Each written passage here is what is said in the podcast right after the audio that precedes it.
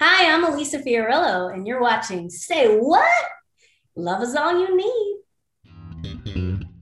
Say what again? Say what again? I dare you. I double dare you. Say what one more goddamn time.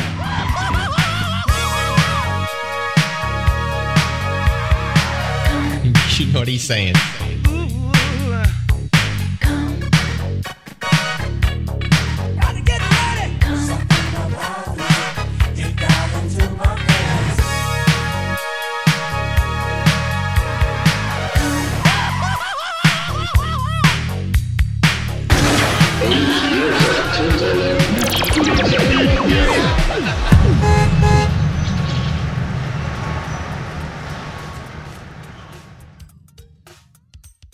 Warm welcome, everyone, to this episode that features Elisa Fiorillo. We all like fairy tales, and Hollywood has uh, enchanted us over the years with movies that describes journeys to realization and happiness. And Elisa's life and career is a living proof that reality sometimes actually surpasses fiction. Success and setbacks alternates in her very rich life, and you will get many examples of that she wins national uh, talent competitions as a youngster. She gets record contracts and she meets Prince and also succeeds on Broadway. But like all fairy tales and movies, there are also a bit darkness and struggles in the scripts. And uh, she was sometimes bullied as a child. She also suffered from illness and had also lost her husband. When we meet her now, she is, as she herself described it, in a place of happiness and you will notice why. Uh, uh, um,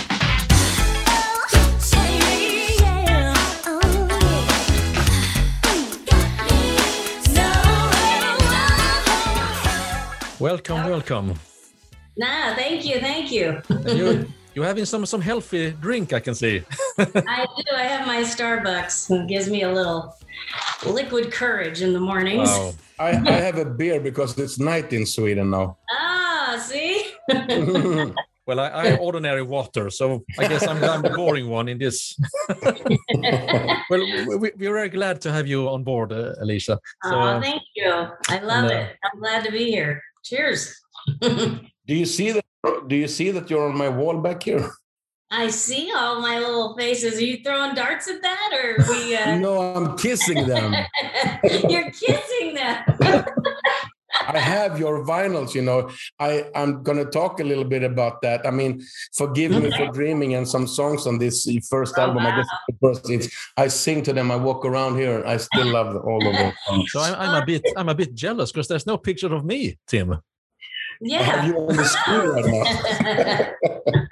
grab the day the circus came to town. And she didn't mind the raids just passing. You have so many, many talents, and uh, in addition to singing, you also participated in musicals and and much more. Uh, but if you want to start in the, I guess, early 80s, and if I've done my research correctly here, you were a young teenager and you were selected among I don't know, 50, 60,000 uh, applicants and uh, to participate in the Star Search.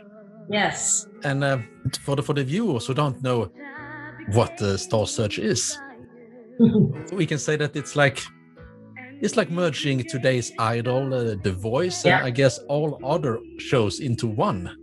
Correct. So I guess that must be a starting point, some kind of breaking point. So I, if you just could take us back and describe that period in the mid yes. early 80s and i because i guess that that changed a whole lot of to you oh yeah it was uh it was interesting so before that i i had actually started professionally when i was 12 um, and i had done theater and broadway and up until I was about 15. And then when I auditioned for Star Search, I was just turning 16 when I got picked out of 40,000 people to be on the show.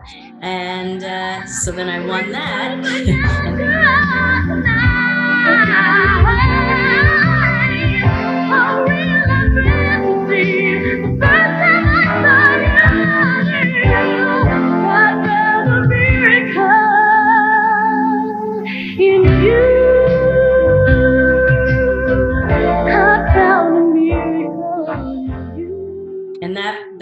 turned 16 and I had a number of people approaching my mother and I with record contracts saying, you know, we want to sign you and da da da da. Of course, So of we- course. We took the record contract to a producer of the Broadway show I had just finished, who was a, an entertainment lawyer.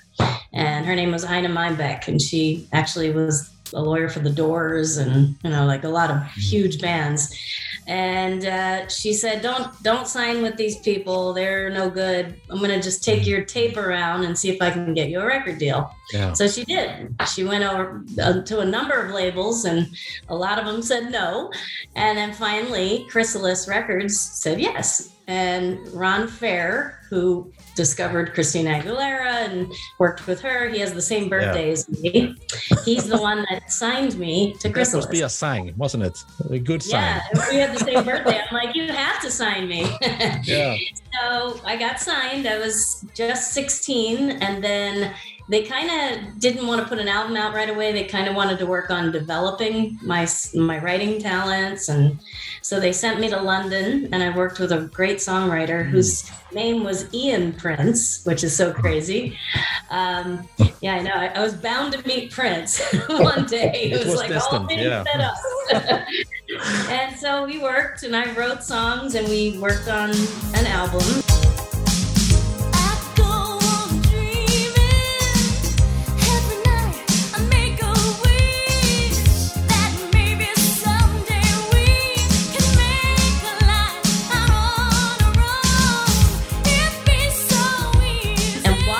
Working on that album, my very first album, which was Elisa Fiorillo, which is the center picture behind Tim Yes. up there with the sunlight and the hair, you know, the wet hair look. yeah, well, it's Absolutely. beautiful. It's beautiful. That, that was the, the look of the of the Yes. era, of course. Yes. um, yeah, so I, I worked on this album, and then Jellybean Benitez was an artist that Chrysalis signed as a producer who had dated Madonna. Uh, you know, was a big DJ in New York. Mm, yeah. and he was putting together his own solo album but he wasn't a singer. So he they had us kind of meet and jellybean asked me to sing on a song that a, a gentleman by the name of Paul Gurvitz wrote called who found who? Who found who? One of my Yeah. who found who? There it is jellybean and uh, it became a huge hit. And it was so funny because they would always say on the radio a new song by jellybean and i'd be like Wait a Wait minute. a minute. I sang it. And I would stop on the freeway and I'd be so mad. And I'd be like, that's not fair. And then once in a blue moon, they'd say, featuring Elisa Ferrilio. And I'd be like, oh my God, my last name. Aurelio.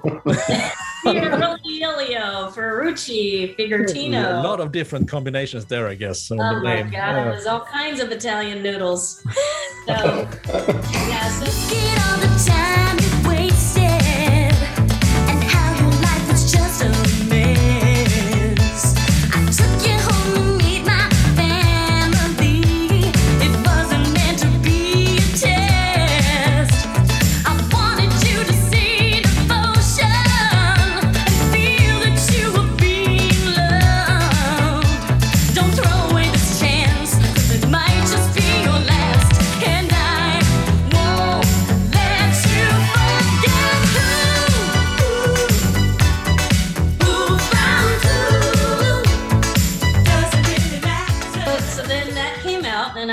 ended up touring with him we went to japan we did the tokyo music festival we did uh, we did the montreux jazz festival which is crazy Wow, that's a, that's a Um, huge uh, event. yeah. Yeah. and but it was kind of funny and i know i shouldn't probably say this but it was all to tracks i was the only one singing live everybody in the band that was in jellybean's band none of them were musicians Yeah. they were faking it the Ah. whole time. So I'm sitting here going, this is the weirdest thing ever. Like, I'm the only one singing. She's a model pretending to be a saxophone player. She's a model pretending to be a singer. He's a drummer who's actually a dancer, and he's a he's a guitar player, and he's a dancer. What's going on here? You, you were So- practicing uh, real music by real musicians, even though Yeah, uh, exactly. they were It doing the Milli Vanilli thing. So roll forward. I put that record out. I had the Jelly Bean hit. Uh, nobody kind of they knew kind of who I was, but they weren't really sure if it was Jelly Bean singing or me. Mm. And then my second album on Chrysalis was when I moved. Oh, I went to Paisley Park and I worked with David Z. Mm. And then David Z and I worked on a whole album before Prince even walked in. So And i- i- what is it true? The incident you went just to to the the bathroom, bathroom? I guess, and, and you Yeah. went back, and Prince was And suddenly in the back, he was in the control room and he was like, Is this you? And I said, Yes. And he goes, I don't believe it. Get back in there and sing. I said, Okay. And I was like, I'll show him, you know. And I went in and I sang and he stopped me and he said, Okay, meet me in Studio C. So I was like, Okay. So I followed him and he was doing a remix of Party Man at the Mm. time. And uh, he's like, I just need you to breathe. And I'm like, you just heard me sing and you want me to breathe? what? Wow. I was like, boy, that says a lot about my voice, right? And so Is it, a, like, is it a good thing or a bad thing? well, it was kind of, it was actually a hard thing to do, believe it or not, because he had just done some kind of work in the studio, and there was like like sawdust kind of flying around Oh. in the studio. Yeah. So here I am on the microphone going, and I had to do it in time, and it was. That's what I had to do.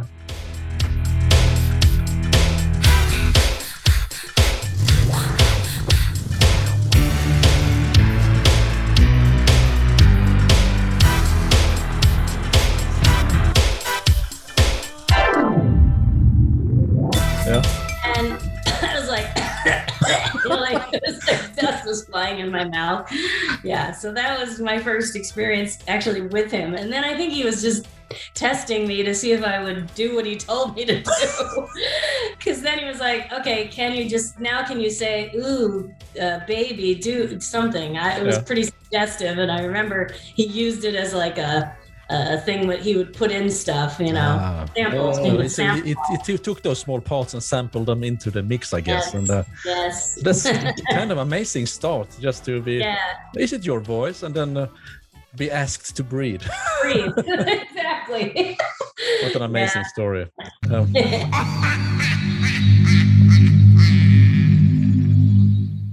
uh, you were not that uh, starstruck because uh, it was kind of natural and, and you were you wasn't that big fan and it was something Mhm. about that that maybe was made your uh, relationship uh, easier i guess yeah, and and I kind of witnessed that when I saw when Josh and Hannah joined the band Mm-hmm. because they had that similar. They didn't treat him differently. They were very young, had great young energy, and he just is attracted to that. Yeah. Uh, he liked he liked that nobody treated him different. And so i was definitely one of those people like i i would hit him in the arm and he'd say why are you always hitting me? I said i'm italian. I talk with my hands. What do you want you know?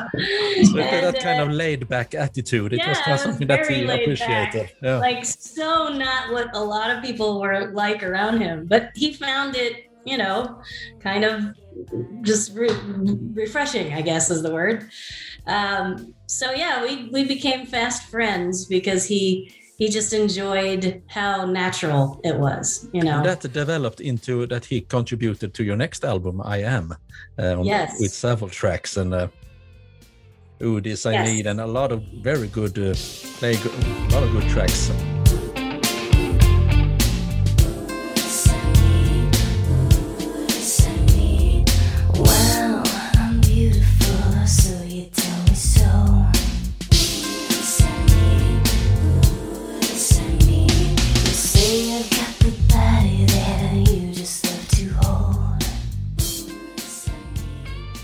So how, Oh, yeah. how did how did th- those tracks evolved?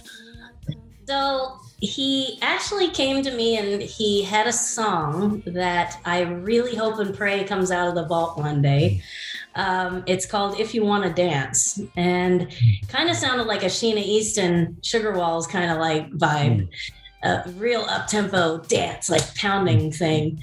And so high, like really high in the stratosphere high, Mm. to, to the point where I remember saying, it's so high. Can we bring down the key? And he goes, nope, just lift your eyebrows and you'll hit it. I'm like, okay. And I did learn that little trick in the studio. It's like as soon as I lifted my eyebrows, it was I was dead on the pitch.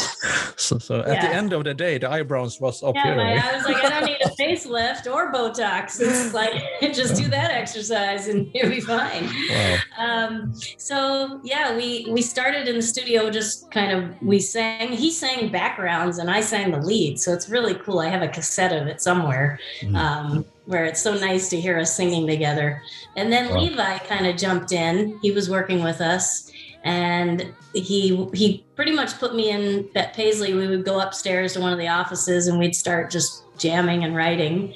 And Prince would come in and look at the lyrics and get get a red pen and put like an F on it if he didn't think it was good enough. Mm. and he's like, "Go home and write some lyrics about something that's important to you."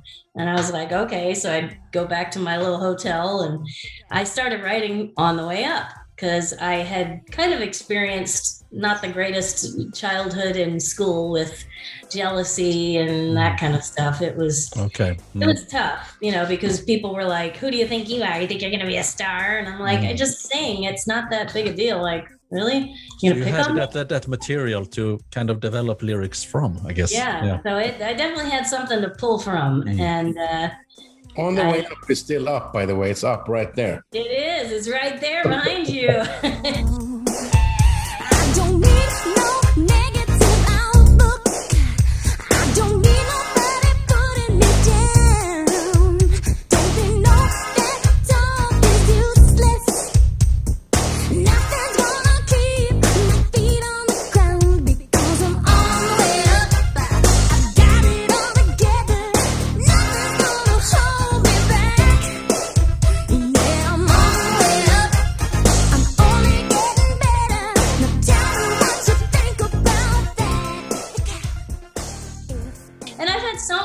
people write me saying that that song helped them through so much, you know, and so it's nice to know that your lyrics actually give people hope and you know, and and perseverance. You So you went back to the hotel, I guess, and tried to.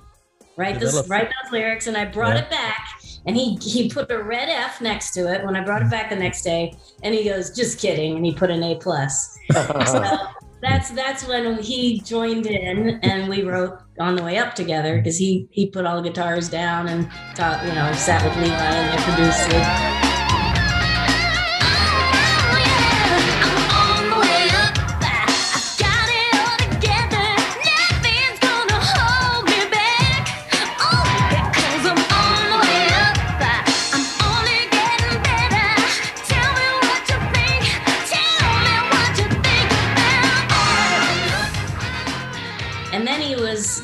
songs like Playgirl which I was like huh? Really? Me? Rap? Like no and he's like yeah it's cool. Do it. I'm like oh. okay. In other words, keeping him faithful by keeping his pockets full. But she would rather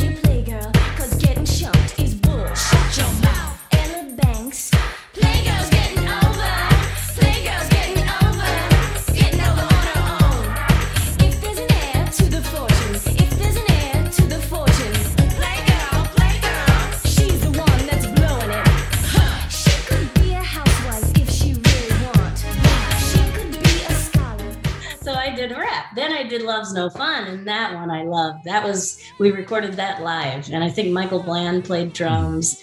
Rosie was in there. It was just such a cool, cool thing.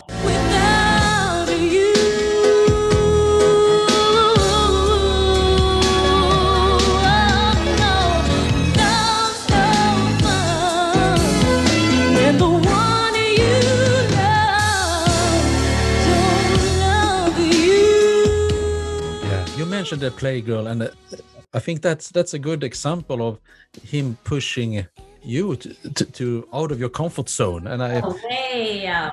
and I can uh, see different artists that when he have done the same. I, I think Mhm. maybe Staples said something similar, and I guess everyone here worked with like, I can't do that. Yeah, you can do it, and most of Oh, the time it went out to be something that is very, very unique and good. And uh, wow, Yeah, no, it definitely, he was a master at making you do things and that you never thought you would ever do. Um, and a perfect example of that is when he was working on Graffiti Bridge. Um, he had me go in and he had me sing all these lines for Love Machine, and Mm. I had no idea what I was saying to who. No idea. I didn't know Morris was on it or was going to be on it. He just gave me a bunch of lines to say, and I Mm. just sat there and I was like, "Oh shit!" And you know, like all the things that I said in that song. Yeah. And then when he put Morris's voice, and I was like, "A menage a trois." Whoa, hold up! You know, like I was like very naive and like, "Oh, my grandmom's gonna get so upset with me." And he's like, "Yeah, surprise." Your body out. I got the noise to make you scream and shout. I'm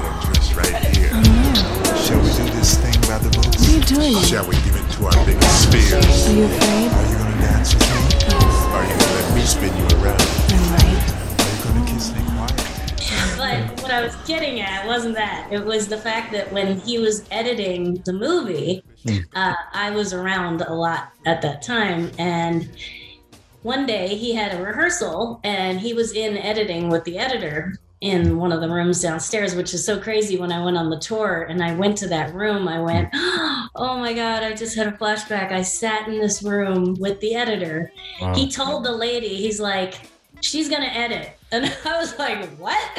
Where are you going? You know? And he'd say, I gotta go rehearse. Just tell her what shots look good. I'm like, okay. And then as soon as he left the room, I said to the editor, just do what you do. You know, like, don't mind mm. me. I'm just gonna sit here and let you work, you know? Wow. But, but about mm. 10 minutes into watching what she was doing, I was sitting there and she chose this one shot of him that I didn't think was flattering. And I said, wait, go back to that last shot before the one you just picked. And I said, that's the shot you need to use. I'm like, what the hell? Where'd this come from? Right? Wow. But it was it was crazy. And, I, and and he loved what I did. So it was like, wow, I could be an editor. Uh, you know? that, that's that's a pattern of, of his, I guess. Uh, Yeah. uh, you, you managed, and he, he delivered, and he, he gave you that responsibility, and, uh, and it's like uh, Yeah. and trust. yeah. So, Yeah, Wow. it was. We had. I think he trusted me a lot, and that was part of the reason why I think after 20 years he called me back. yeah. It wasn't just to sing, and that the blend would have been great, you know, with the three girls. I think he just really liked my energy and who I was, and he knew he could trust me, Mhm. and that that says everything to me. I mean, So how did that I- happen? uh, All, all of those years in between, and and until uh, I was in Montreux, I was in, uh, as you can see there on and when we met in Nice. And that oh yeah, that's right. I have that poster in the yeah, other you signed it for me with Shelby and lived there. And uh, I, I wonder, like, it was so nice to meet you guys there. But how how how was it there in between then? And, and did he just call you and say that you're going to be singing with two other girls, or how did that whole thing happen? It happened because I believe he had just finished recording Bria Valente's album. And I think he was looking for singers for her to appear on Jay Leno. And I think after she had done the record, you know, I got the call and I went to LA and I was I learned all the Bria stuff and I was ready to go and I came in and I met the band and uh, he walks in and he's we started just kind of jamming and he said let's play some michael jackson and he's pointed at me like you take the lead i'm like oh my god so i was like thank god i've done bunches of weddings because i do know this song you know Thank God for and- that. Yeah. yeah, thank God for weddings, right? And uh, so I sang, and he kind of pulled me aside, and he's he's he said we're gonna do Jay Leno for Bria, and so we're gonna rehearse. And like a couple hours later, we find out Bria didn't want to go on Jay Leno. She didn't want to perform live. Don't know why. So I guess he had to go on in her place because they had already booked the the spot. Mm. So then he's like, "All right, you're in," and I'm like, "What do you mean I'm in?" And he goes, want to be a member of the NPG?" And I said, "Well, I said I know I said no to you 20 years ago because he had wanted me to stop being a solo artist."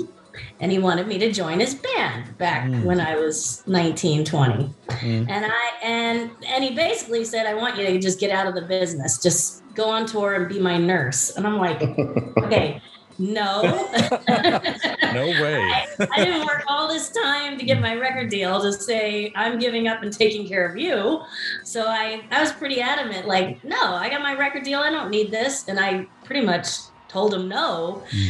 So then 20 years later, he asked me the same question and I kind of giggled and I was like, well, I know I said no 20 years ago, but now I'm saying yes. And I said, the only thing that I have to say is that I have a three year old. And I said, I've never toured and done the music business with a little child. So I'm a little worried about leaving her. And he's like, don't even worry. We're going to have, you know, fam- families can come out. We're going to have residencies where we'll be for a while. She can come and stay. Whenever we rehearse, you can bring her with you. So I was, he's like, I said, Wow. okay, well, That's if we can amazing. do all that, um, then I'm in, you know. So that was nice to have that Your daughter has been been a part of uh, things that none Oh my gosh, my da- ever I seen. told my daughter, I'm like, you have absolutely no idea how lucky you are. I said, you, you can't when she was like three, he, when I would go to rehearsals and if I didn't bring Olivia, he'd get mad at me. Mm. He'd like seriously say, don't come to rehearsal next time without Olivia. I'm Wow. like, so I'd bring my nanny with me. I'd have to fly her. She had to stay in my room with my daughter. Mm-hmm. And when it was time to go to rehearsals, I'd say, okay, I guess we're going to rehearsals. Mm-hmm. So we, I'd take her to rehearsals, and he had dinner for us, and we all sat there. My nanny was like, "Oh my God, I'm having dinner with Prince right now. This is the craziest thing." I'm like, "Dress nice and don't say anything. Just sit there," you know. And she was Sit still and be totally silent. Yeah. she was, she was she was so contained. I was so mm. proud of her. And my daughter was up singing and walking around the table. And so he got his guitar out and he played Twinkle Twinkle and she sang. And, and then Shelby was working on North Carolina, the song that she was working on. And he had Olivia uh, sing on it. Like so she she's the one at the end that goes, There's no place like home. That's my daughter. Wow. So she had little headphones on in Studio A, and he was so cute. He So just you know, she, she, her, her destiny is to walk the I path know, of her I mother. know. Uh, yeah.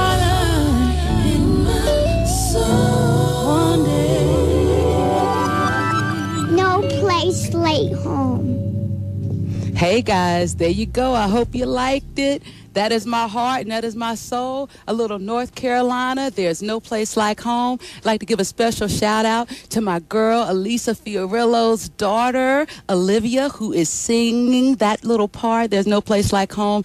And a shout out to Elisa and Liv and all the members of the NPG and my musical family. I love you with all my heart and all my soul. I saw your daughter now on that link you sent from Vegas, and Oh. it was kind of fun to see you sing together. She was a little Yes. bit shy, but then she opened up, and she Oh, has yeah. a fantastic voice too. Thank you. She'll be. I'll tell her you said that. She'll be happy. we, we, we had an interview with uh, Garrett Shider a while ago, uh, the, the son of Garry Shider from the P-Funk community, George Clinton. Okay. And he was on stage with his father as two, three, four years old, something like that, Tim. And uh, Wow. and uh, he, he tried to no that was not my i would not go, in, go into the music industry but now he's now he's there he was this was destiny so Yeah, you can't help it. And, and, can't and help it, Prince, so- Prince always said that. He's like, you know, it's not like you choose it; it chooses you. you Yeah. It's he's like, and that's the word I am is I am I am music. He told me to say that actually when people would interview me. He's like, when people ask you what I am is about, just tell them I am music. That will bring us back to dawn. Do, re, mi, fa, sol, la, ti, do, do, ti, la, sol, fa, mi, if I say Sound of Music? You, you started up auditioning to uh, Sound of Music way back in time, right? And you have Oh, real, and- yes, one and of it- my favorite all-time favorite musicals. yeah, and And he that's would pick on me. He would pick on me because this is funny. So whenever Liv Shelby and I would be doing parts, Hmm. I would always enunciate everything. And they would kid with me and say, You need to throw the word away. Don't put the T on the end or don't put the D on the end. You sound too Mary Poppins. You're like, you need to chill out and talk, you know. So I, there were times when he would joke about me and my musical theater in my Broadway. But I think that that's that's added to this flavor of the, the mixture. It, it, I think that's that's that's the amazing mix of you all. Yeah, it does, yeah.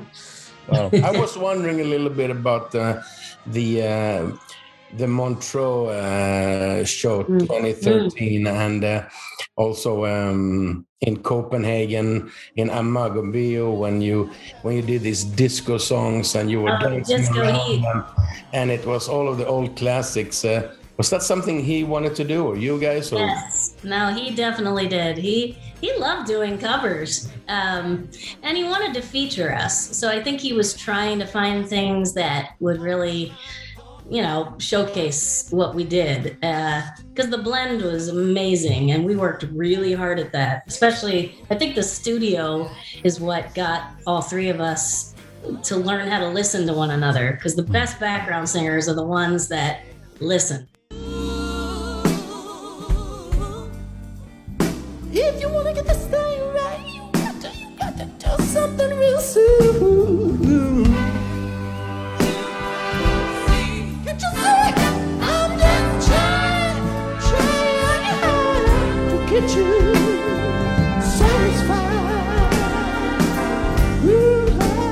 Same with musicians. I mean, if you don't listen, you're you're not a good player. You know. That's what I was So- amazed about. Where the guys on the horns, and you come in, and then it's Shelby, it's Liv, it's you. Sometimes it's you all together, and Prince Yep. is walking around there, and everybody was, when is he gonna play guitar? When is he's not playing guitar, and he didn't play anything. He was just laughing and dancing, and Oh yeah, he was orchestrating it. He was like a conductor in Yeah, that yeah. show, and that's how the rehearsals felt because he had a say. And when they were writing the parts for the horn parts, he Mhm. would tell them, "No, I want this line." Like he he heard stuff that they didn't know that he could hear, and you know when they would play the part, he'd he'd say, "Do this, maybe change that up," you know.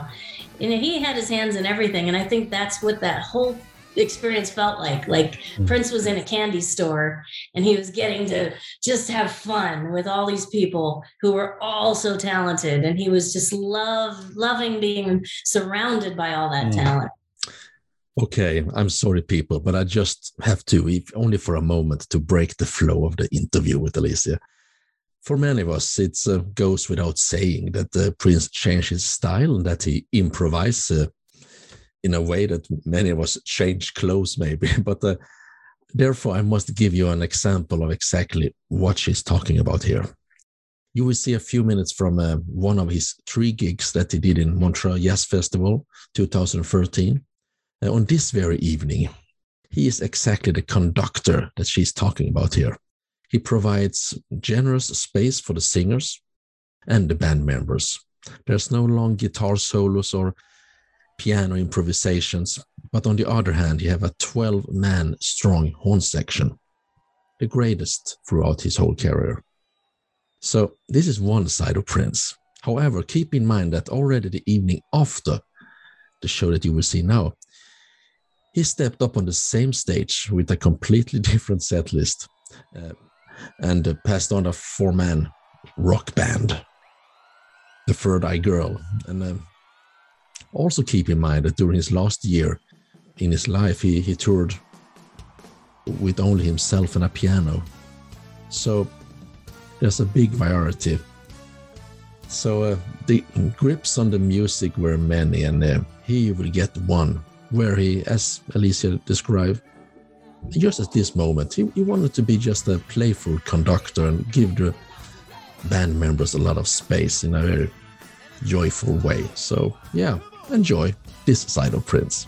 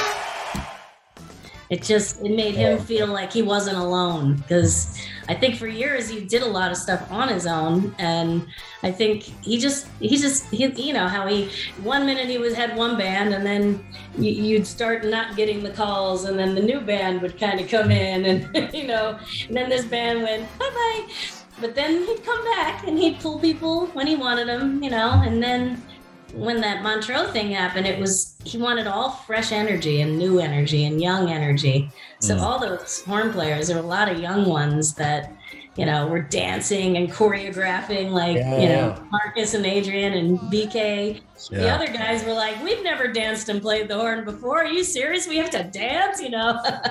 and as soon hmm. as they raised that bar, you know, Prince was like, Yeah, you gotta dance. So even And they Roy all did it well, and it, it's beautiful to see. I mean, we Yeah. watch it sometimes. Those three days, I mean, even the third eye girl, the last day, I mean, the whole mix of the thing that he did was mm. yeah. was fantastic. How come he's taking up all these people on stage dancing? How did he feel like that? Was he ever nervous when it was too many people, or was he? Did never. he just have fun about that? He had fun. He enjoyed people. He enjoyed to feel that human connection. And he knew that the family, his family were those fans. And people, we'd see the same people all the time. And there's certain fans we knew in the front row, you know. And I became friends with a couple of the fans. One who actually is, lives in Amsterdam. Her name's Miranda Hoffman.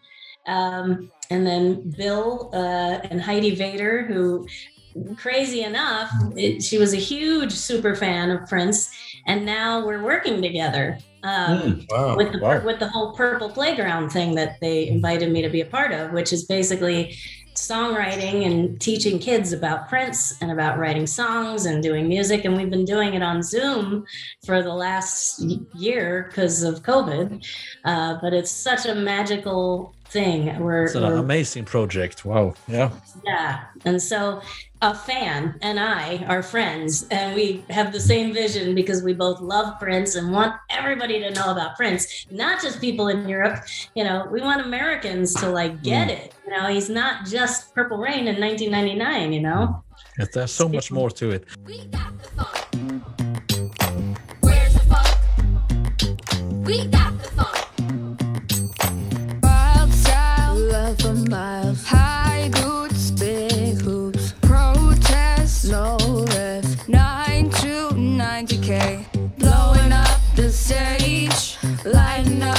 Page.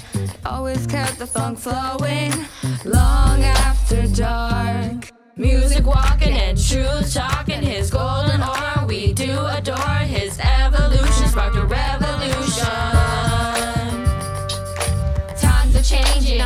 for the better. Times are changing. Liberate your mind. Times are changing. Make love, not war. Times are changing. What you fighting for? Such a The, great the atmosphere of the of the after shows. It's something that amazes all of the, uh, the such fans and all of the one who listens to those kind of recordings that may appear. that it's like it's it's free form. It's kind of improvisation. It's the kind of uh, even if there of course are some tracks that comes back and forth. But could you Right. take us back to some of those after shows or spontaneous? All I, all I remember was so I have a, a underactive thyroid, so I take medicine. So there's that. So and also I'm the only one who had to wear high heels mm. because Liv and Shelby were tall, and I Oh. If I didn't wear the heels, I would look too short. Yeah. So they could go barefoot, but mm. I had to wear heels. Mm. And Liv wanted to wear heels. I don't know what's wrong with her, but she loves heels. and she's already tall. Like she doesn't What's need wrong them. with her? What's wrong with Liv? But I remember these after shows. We would do a whole show, perform, and he'd say, "Get showered. We're going to the club." Oh, are you kidding me right now? and I would be tired, and uh, he's like, "Get get dressed, get and showered. We're feet are hurting, I guess. Yeah. Ah, the feet were killing me. so two in the morning, we'd show up. Everything would be set up as quick as possible. These poor guys that had to throw together an after show. Um, I felt sorry for those sound guys. Um, we would uh, get there, and I seriously, I had to have Red Bull. Like, I, like I had to drink Red Bull to stay awake. Uh, and of course, when the music started happening, I would just, I, I'd try to tune out my feet so hard, like just don't pay attention to the feet hurting. Just sing. Just keep singing. And Shelby and Liv could go for hours and hours and hours and sing till the cows came home mm. and never lose their voice. But I, I have a very sensitive instrument here, and it needs sleep, or else I do lose my voice. Mm. so I would be like, I'd have to really like contain myself at those after shows because if I got too crazy, then I wouldn't have a voice for the show the next day. So Wow, so you have to have to step on that lineup, I guess. to- Oh, yeah.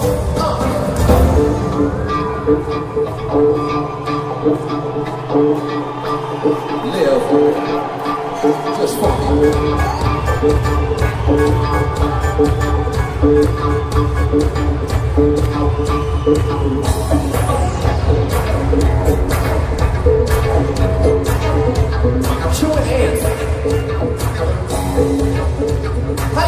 Me out of be here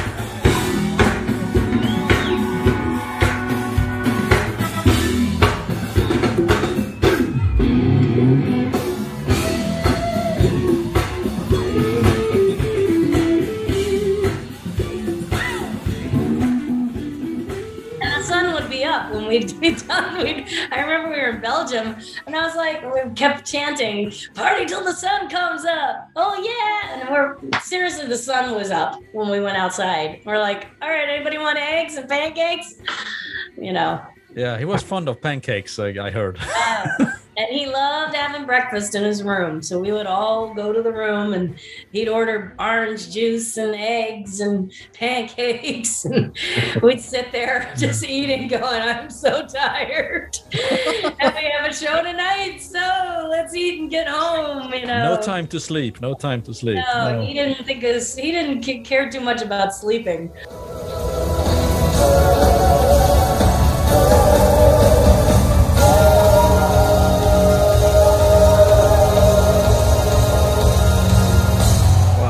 People have told me uh, about, uh, uh, you know, the NPG members and other people around him that he could be so and so. But I get the feeling, Elisa, that you were a really close friend to him. You were not just a musician or a singer. Yeah, and I definitely was. And and I don't talk about it much because I don't want to be one of the many chicks that he dated. But uh, back when I had my record deal, you know, it was about a good year after working together that he just started to call and say, Hey, you want to come to Minnesota and sing on some stuff? I'm like, Sure. And he'd say, Well, you have to come stay at my house. And I'd be like, No, I don't, I'm not staying at your house. And he actually said, All right, I'll put you in a hotel. So I got to the place, got to the hotel. The whole hotel room was filled with perfumes and scarves, and it was like all decorated out. And I was like, Wow, is he like or something? Like, I don't know. I didn't know. I was just so naive. And I was like 20, I think. I was about 20. And uh, slowly but surely, it, it escalated to, you know, something. And it was uh, pretty deep there for a minute, which is why he said to me, I want you to quit and just go on the road with me. And I hmm. didn't want to. And I said no. no. And and then it kind of fizzled. And then right after that, he married Mayte, hmm. which was interesting. So I was kind of like the, I gave him the blessing. Go Yeah. forward, move forward, my my friend.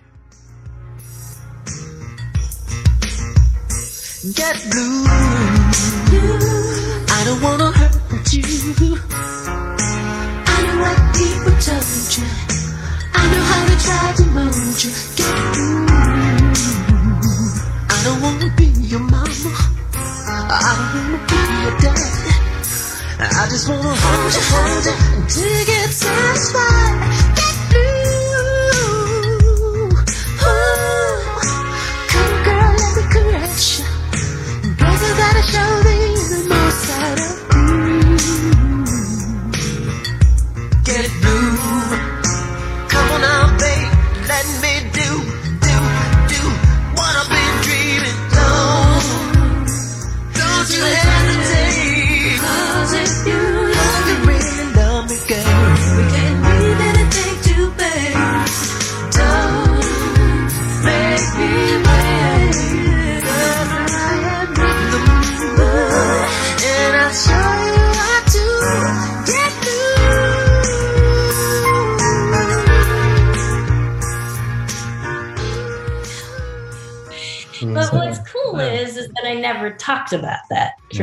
but it- is beautiful And- in some way that you and, describe I- it. yeah, Yeah. and I never talked and I never sold my story and I never tried to make money off of him and, and he knew that. You know, Mm. I I met his dad. His dad loved me and I loved his dad. He was a funny guy and I played piano for him and you know, just just yeah, we had a definite connection. And then what's crazy is when I came back 20 years later, it was so strange to go from that to having to having not talking to him for like so many years and then suddenly he's my boss. Mm. it was like okay how do i do this? You know do i ever bring it up that we ever and i'm like No. nah i'm not gonna bring it up. And he didn't bring it up either. No, So it was a just like totally kinda new, new role for you, of course. yeah and it was yeah. like brother and sister. It was just totally no issues no weirdness. Wow. and it was awesome. It was perfect. And it I was think that, that that's so so beautiful, and it's it's like it Yeah. connects it connects to what we talked about earlier. That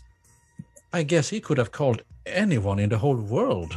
Mhm. I think he called you, and of course you're very talented. But also, I think as you described, he, he knew he can trust you, and uh, Yeah. he needed, I guess, some uh, close family member and trusted Yeah. person. So uh, yeah, Yeah. I think that's And, and, and honestly, when Shelby Liv and I got to know each other and got closer, it- we were like his sisters, you know. Mm-hmm. And he just had so much fun with us. I mean, we'd go to clubs at night and we go in the limo and laugh and mm-hmm. just there, there's so many beautiful when we sing songs in the studio and then we'd get in his car and we'd drive to the arboretum and we'd listen to it full mm-hmm. blast and just drive around looking at the pretty stuff and just go this is the funkiest thing i ever heard you know like just pumping them up and pumping ourselves up and just being in that moment. There are memories that we'll never forget you know. He he was he was music and he was that was all he was about. And and he really just wanted to teach. He wanted to find young talent which is why he was constantly on youtube just going check out this person. Check out this person. Did you see her? He introduced us to um oh what's that beautiful singer um and and we sang one of her songs. Na, na, na, na, na, Hmm. na, na, na, na, to be. Na, na, na, na. Oh, I can't think of her name. Anyway, Th- was- must, this must be a cliffhanger to the viewers. They have to send in. yes, gotta, yeah, yeah. Tell us who it is. Tell us who it is. Yeah. Age, Lianne La Havas. That's it. Ah, Lianne. yeah, La Havas. yeah, yeah, The British, yeah. He, he played me her song Age, and he knew that I love jazz. And he's like, check this out. Like, it was almost like, how come you didn't do a record like that? You know? Oh, he wanted like, to check people out on YouTube, but he didn't want to be on YouTube himself, huh?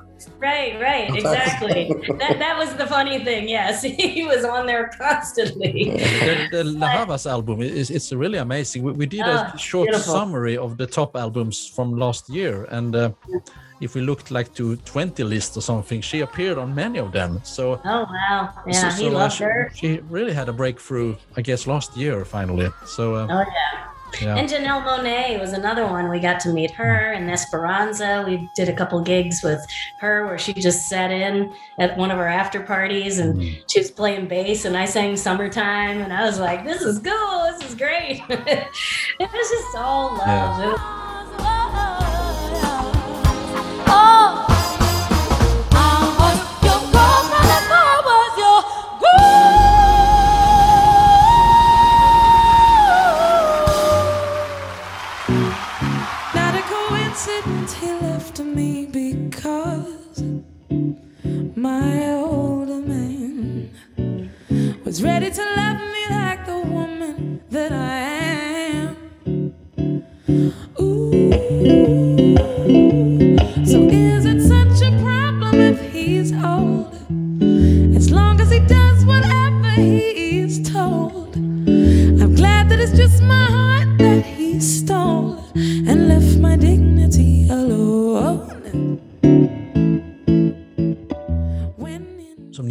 That you appreciate or that you could uh, recommend, or, or some promising artists that you might, wow, they're putting the legacy forward. They are doing a good work in that direction, and it it could not doesn't have to be Prince. We got Rita, James Brown, Al Green, all the great ones who who pushing it. But the, I guess currently, I mean, I'm proud of the work that Bruno Mars is doing. I think he's definitely touching on the funk and bringing bringing some of that element of Prince back. Uh, I don't think Prince probably would have been okay with it, but sorry, Prince. Bruno is very talented. We have And to he's face got- it. Yeah. he can sing his butt off and he plays and he dances and i saw him in concert and i was impressed i was very impressed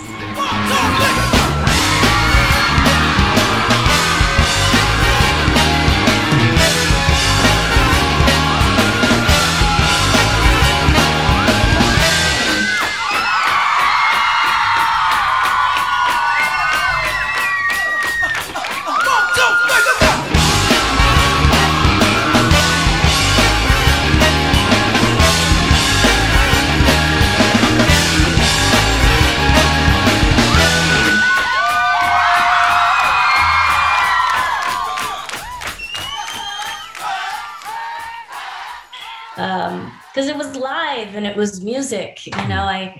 I, I I get so irritated when I go to see people and it's pre-recorded, and I just think of how hard we worked as a band, seven days a week. You know, rehearsing mm. for hours and hours mm. and being thrown songs left and right and learning all these parts and then getting to the gig and him saying here's the set list for tonight and we go on in a half hour and there's like all these songs we went over months ago we're like oh my god what's the parts on that? You know we'd have all our notes and our our little voice memos. Shelby had a like a library. She's like pull it up let's get in the room we'll start working on it.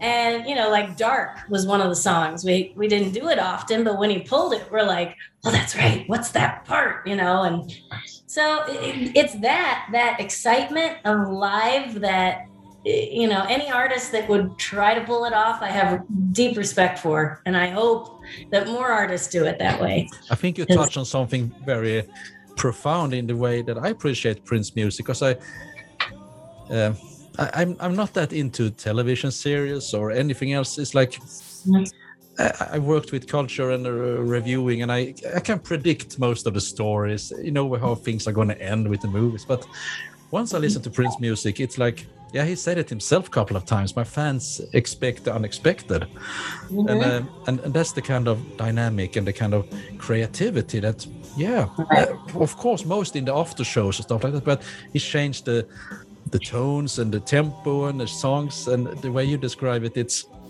it's the same to you as musicians to get those kind of set lists a half an hour before the show, and even though he might end, he might change it during the show.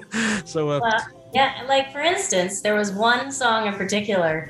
Every time he sang it, he had a different rap going on in between, wh- whatever he would say. Hmm. And I'm so glad that the Mohegan Sun captured that night that he said, he goes, my, my woman was sleeping with another with another woman, like, and, and, it, and it was another man or, or some, I forget what he did, but hmm. we were all sitting there trying not to laugh and trying to like play off whatever he was saying. And it, it, he was just so, so in the moment. And whatever happened, happened. And it made working with him just unlike any other person I could I don't think I could ever work for anybody else again mm. singing background. trespasses as we forgive those who trespass against us. And lead us not into temptation, but deliver us from evil. For thine is the kingdom, the power, and the glory, forever and ever. Amen.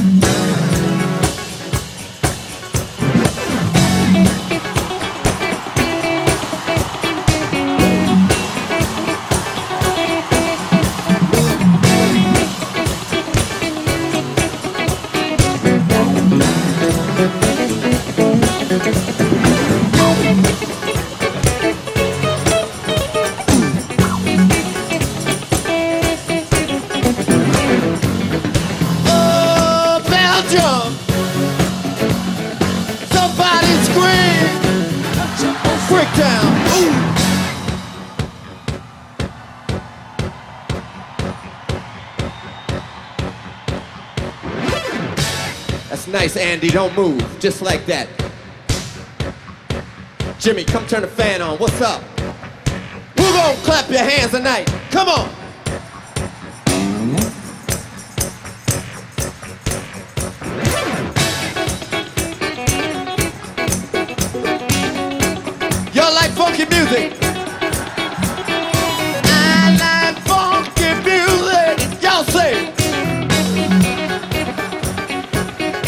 Hear you say. Make me believe it. Groove y'all. Come on.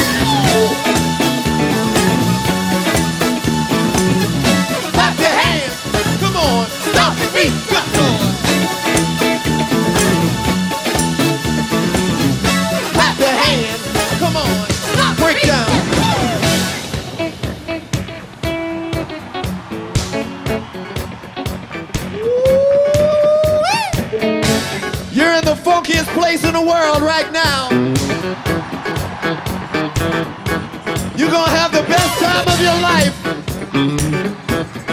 Clap your hands. Renato, what you got, brother?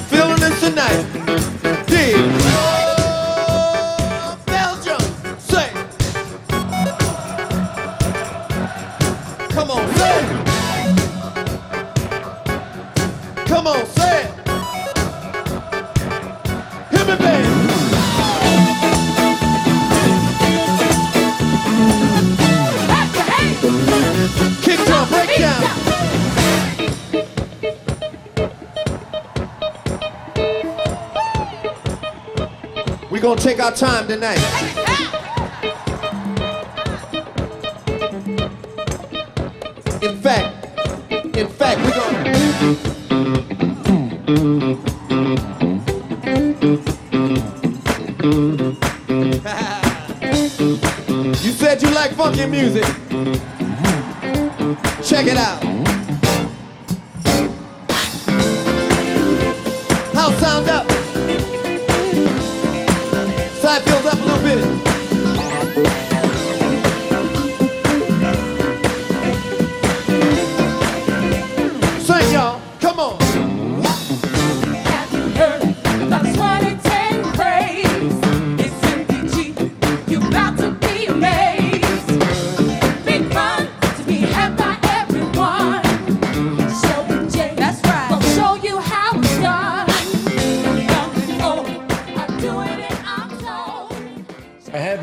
Short story regarding what you just said. His uh, about a set list and about that he changed, like Michael said. Uh, I, I I screwed up one thing once for him, I guess. And you know when he what was upset at some points, he could do his face like mm, like that. and this was in Paradiso Club in Amsterdam, and he was pr- fixing things, and there was an electric problem there, and I was screaming from upstairs, Prince, we need some f- uh, funk and roll tonight, and he looked up at me and said, mm. There was no there was no funk and roll that night. And then we looked at the set list afterwards, me and a friend Andre, and it was crossed out. It was funk and roll, but I I I, I destroyed it for myself. You ruined it. Because he, because he knew you knew what was coming, and he didn't want you to know. Wow, that's amazing. That's great. That's typical touch me. Oh.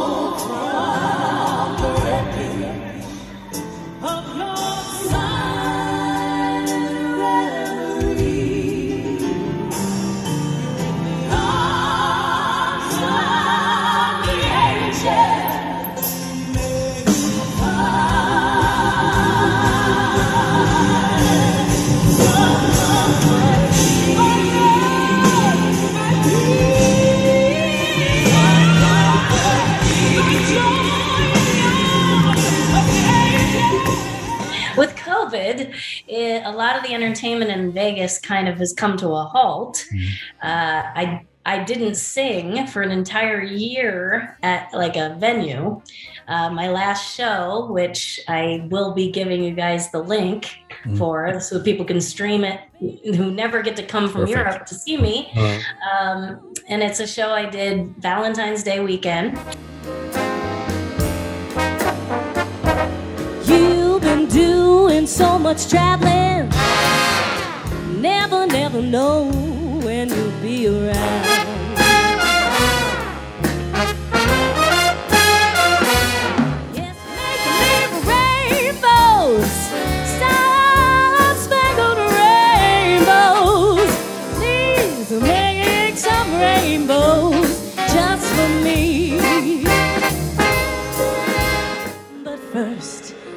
Be a person who needs people. People who need people. During COVID, I actually um, I got engaged. Wow, And- congratulations. Yeah. Yes, I love beautiful. Wow. And my fiance is an amazing bass player, an amazing singer, um, and plays guitar. And so we we've been writing songs, and we're trying to put together like an album of the songs that we've written. So we can expect a honeymoon album soon then. Yeah, the honeymoon suites. uh, yeah, so we'll be putting something out eventually. And then my daughter, who is trying to get into a, a Las Vegas Academy, which is a musical school. Um, they There do. you go. I told you. Uh, she's, she's heading that direction, whether I like it or not. And she sings and dances and acts and does TikToks and social media and Instagram and yeah, all that. Wow, that's amazing to hear. We look forward to see what, what's developing and the the honeymoon suite. Yeah, That's a good idea. That's a good like idea.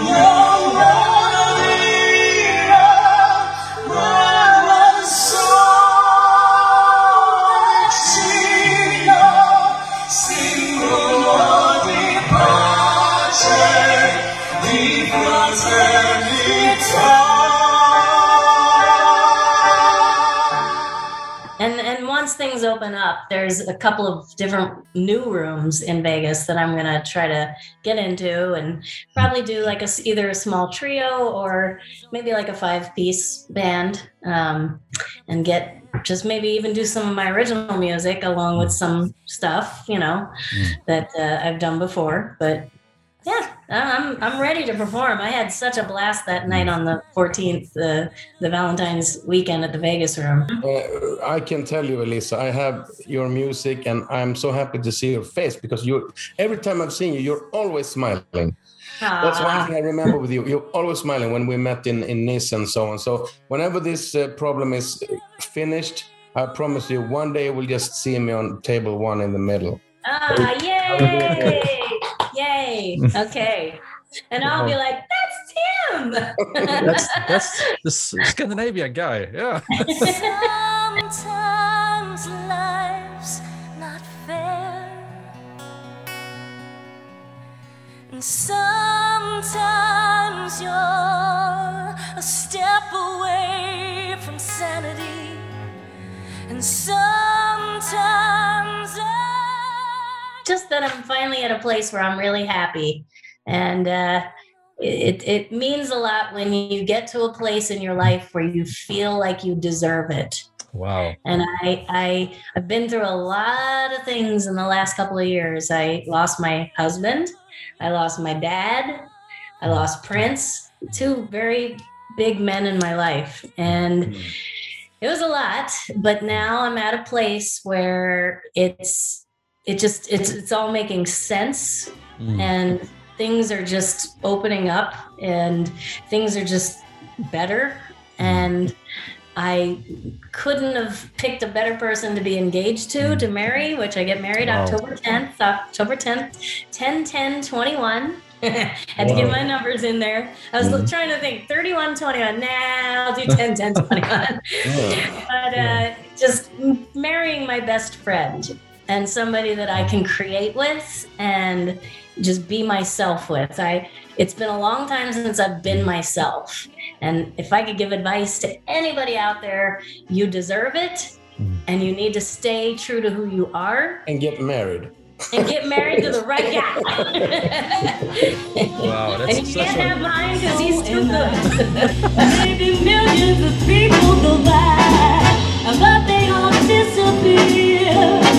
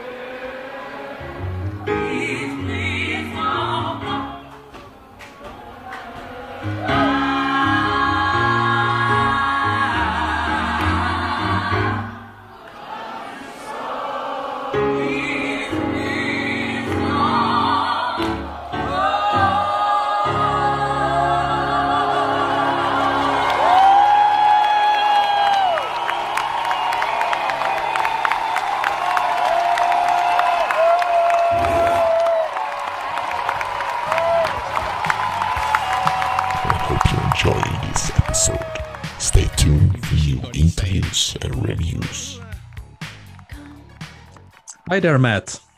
Hi, how are you guys? Hey, I'm Matt, fine. how are you? Good. We- Tim and Michael, how are you? Good, I'm fine as well. Dr. Fink, the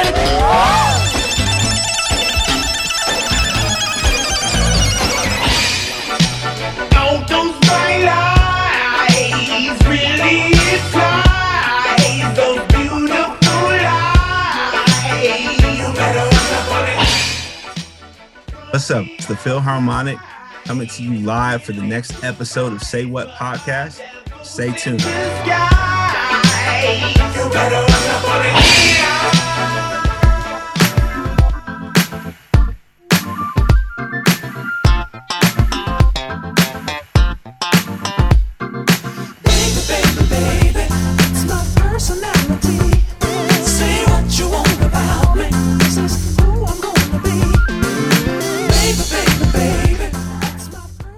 This is Eric Gadd.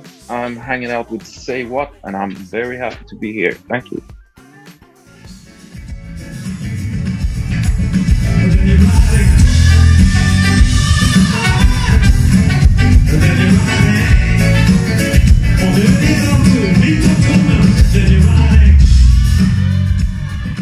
Don't forget to follow us on Instagram, Facebook, and our homepage for the latest news. Down into my pants.